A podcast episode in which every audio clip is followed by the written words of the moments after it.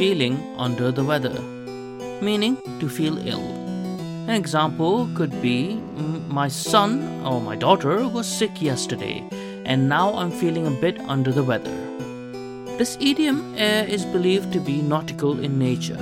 When a sailor was feeling ill, he would go beneath the bow, uh, which is the front part of the boat.